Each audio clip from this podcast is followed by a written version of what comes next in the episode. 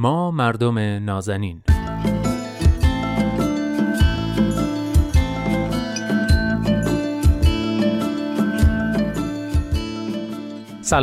سلام به شما مردم نازنین. من نوید توکلی ام و این هفته هم همراه با شما عزیزان شنونده از صحبت‌های کارشناس جامعه شناس برنامه دوست خوبم مرسطور رحمانیان استفاده می‌کنیم. این هفته هم قراره که در مورد یک موضوع خاص با هم دیگه گفتگو کنیم، اما موضوع این هفته کمی با موضوعات قبلی متفاوته، از این نظر که موضوع این هفته برخلاف برنامه‌های قبلی یک مفهوم یا به قول خارجی‌ها یک کانسپت نیست، بلکه یک شخصیت مهم و تأثیرگذار در تاریخ دیانت بهایی، عبدالبها.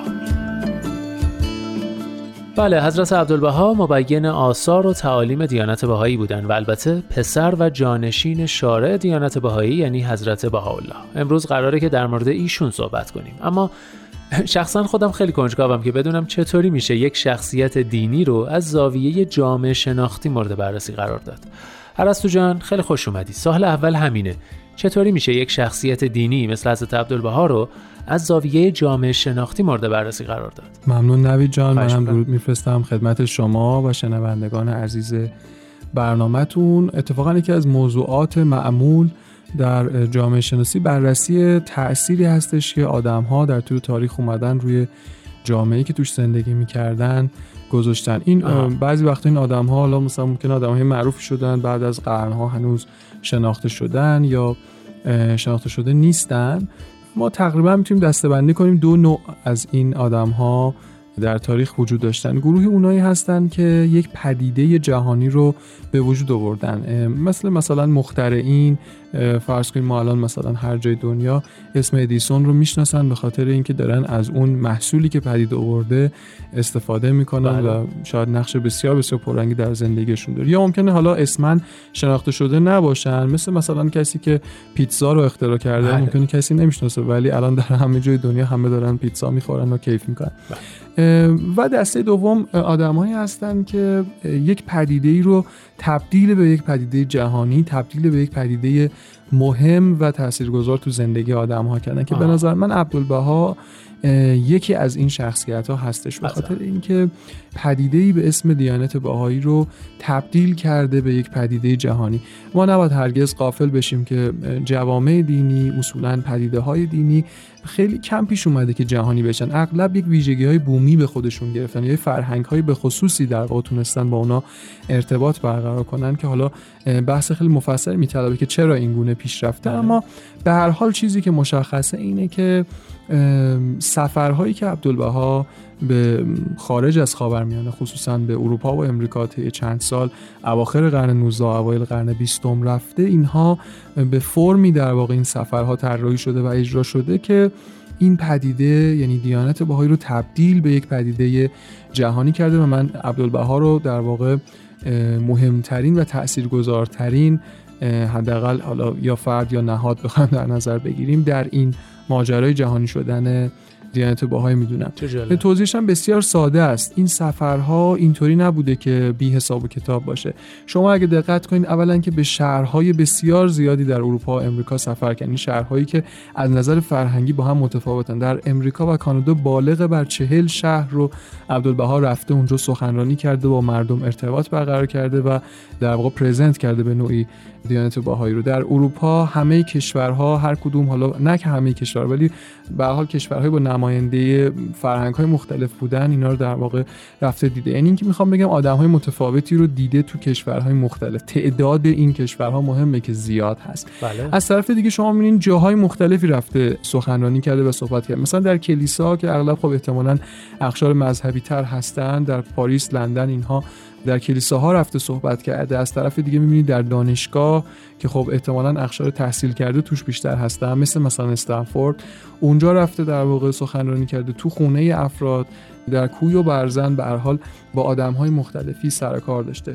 و میتونم بگم حتی اقشار دیگه مثلا مشاهیر از جمله گراهامبل و سوتنر مثلا افرادی بودن که ملاقات شدن، حاکمان از جمله سفرا و وزرا اینها ملاقات شدن و هر طیفی، حتی بهاییایی که از پیش اونجا بودن، ساکن بودن، حالا سوالاتی داشتن یا همین که می‌خواستن در واقع شوقی در اونا ایجاد بشه، اینها باز ملاقات‌هایی رو با عبدالبها داشتن و اونجا گفتگوهایی شده.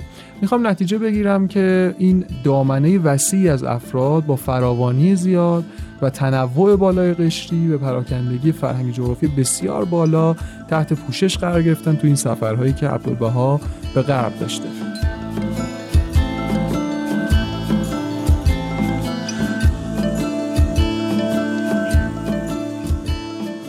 بسیار خب، چیزی که ما الان میدونیم اینه که جامعه جهانی بهایی در دنیای امروز تنوع اجتماعی بسیاری داره و از پراکندگی زیادی برخورداره. به نظرت این اتفاق همچنان مرتبطه با سفرهای عبدالبها؟ قطعاً همینطور هست. پایه این جریان وقتی درست ریخته شده توسط عبدالبها به همین شکل پیش رفته. شما می‌بینید که فونداسیون یا این در واقع قاعده وقتی کوچیک نیست، قاعده بزرگی هست، معلومه که اون جامعه خیلی خوب رشد میکنه. از نظر جامعه شناسی هر چی پدیده اجتماعی وارد فرهنگ‌های بیشتری بشه، به طور طبیعی جهانی‌تر میشه. چرا؟ چون که اولا ویژگی‌های خودش رو وارد اون فرهنگ‌ها میکنه، یعنی اون فرهنگ‌ها رو در یک زوایایی به شکل خودش در میاره و یه اتحادی بین اونها ایجاد میکنه، و در طرف مقابل ویژگی بیشتری از فرهنگ‌های مختلف رو به خودش میگیره و این هم باز در واقع چیز جالبی هستش که باعث جهانی شدن یک پدیده میشه. پروژه عبدالبها هم از اول همینجوری بوده دیگه، یه پدیده جدید که حالا اینجا پدیده دینی هست، دیانت بهایی هست، رو به فرهنگ‌های مختلف و افراد با تفکرات متنوع معرفی کرده. اولا که نباید غافل بشیم این پدیده خودش جذاب و کاربردی بوده، یعنی خودش این پتانسیل رو داشته که با فرهنگ‌های مختلف ارتباط برقرار کنه، به خاطر اینکه دغدغه همه بوده، صحبت از انسانیت کرده، همه آدم‌ها انسانیت رو می‌فهمن، همه آدم‌ها بهتر شدن دنیا رو می‌فهمن. جنس دینی بودن این پدیده در اینجا صرفاً از این جهت مهم باشه که در مقایسه با جامعه دینی دیگه قرار میگیره. مثلا فرض کنید بخوایم در مقایسه کنیم با جامعه مسیحیان که امروز حالا به هر حال وسعت بیشتری از جهان رو شاید تحت پوشش قرار داده، یک تفاوتی وجود داره، اونم اینه که جامعه مسیحیان تقریبا میتونیم بگیم با اینکه جهانیه ولی یک جامعه ایستاست، یعنی اینکه نفوذ و توزیع جهانی وسیعی داشته اما کمتر این شکل در واقع چند فرهنگی رو به خودش گرفته، یعنی هیبریدی شدن فرهنگ رو به خودش گرفته. نمیخوام بگم آدم‌های متنوعی باهاش ارتباط برقرار نکنن چون اینجوری بوده، ولی اون آدم‌ها اون رو در واقع به همون شکلی که هست و عین هم دارن اجرا میکنن، خیلی بومیش نتونستن بکنن و در هر جای از جهان با همون مناسک تقریبا یکسان خودش داره اجرا میشه. منتها این پدیده دیانت بهایی اولا در ذات خودش که گفتم به هر حال این ظرفیت رو داره و دوما به واسطه این سفرهایی که عبدالبها رفته و این شیوهی که تونسته در بین مردمان متنوع و بسیار این رو در واقع جا بندازه، به قول معروف پرزنت بکنه، باعث شده که امروز ما داریم میبینیم بله مردم از گوشه جهان از همه جا دور هم دیگه جمع میشن، دعا میخونن، حرف مشترک دارن، مناسک مذهبی مشترک دارن، ولی در جایی که خودشون زندگی میکنن به روش بومی خودشون این مناسک رو اجرا میکنن، طرح‌ها برنامه‌های جهانی دارن ولی باز بومی شده اینها اجرا میکنن. در واقع میتونیم بگیم جهانی شدن جامعه بهایی در مقایسه با جامعه مسیحی ویژگی پویایی اضافه بر سازمان در خودش داره که البته واقعیت اینه که در واقع واقعیت جامعه شناسانه اینه که این پدیده جهانی مستقیما و تا حد بسیار بسیار زیادی محصول فعالیت عبدالبها در قرن گذشته است.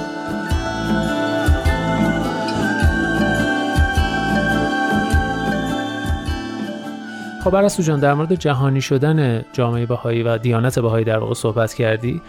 به عنوان آخرین سوال، این جهانی شدن یک پدیده، حالا اینجا به طور خاص یک دین و یک جامعه دینی، چه مزیتی داره؟ اگه منظور از مزیت خاصیت و ویژگی باشه، بله، هم میتونیم از زاویه جمعیت شناسی بهش نگاه کنیم و هم جامعه شناسی، خصوصا جامعه شناسی تاریخی. از زاویه جمعیت شناسی هر چه که یک پدیده بیشتر خاصیت جهانی داشته باشه، یعنی توزیع و ترویج بیشتری پیدا میکنه. اما میخوام که این منظر دوم، این جامعه شناسی تاریخی رو هم بگم، اونم بقای یک پدیده هست. یک پدیده چطور میتونه باقی بمونه؟ وقتی که به شدت تکثیر بشه و جاهای مختلفی رو به خودش اختصاص بده.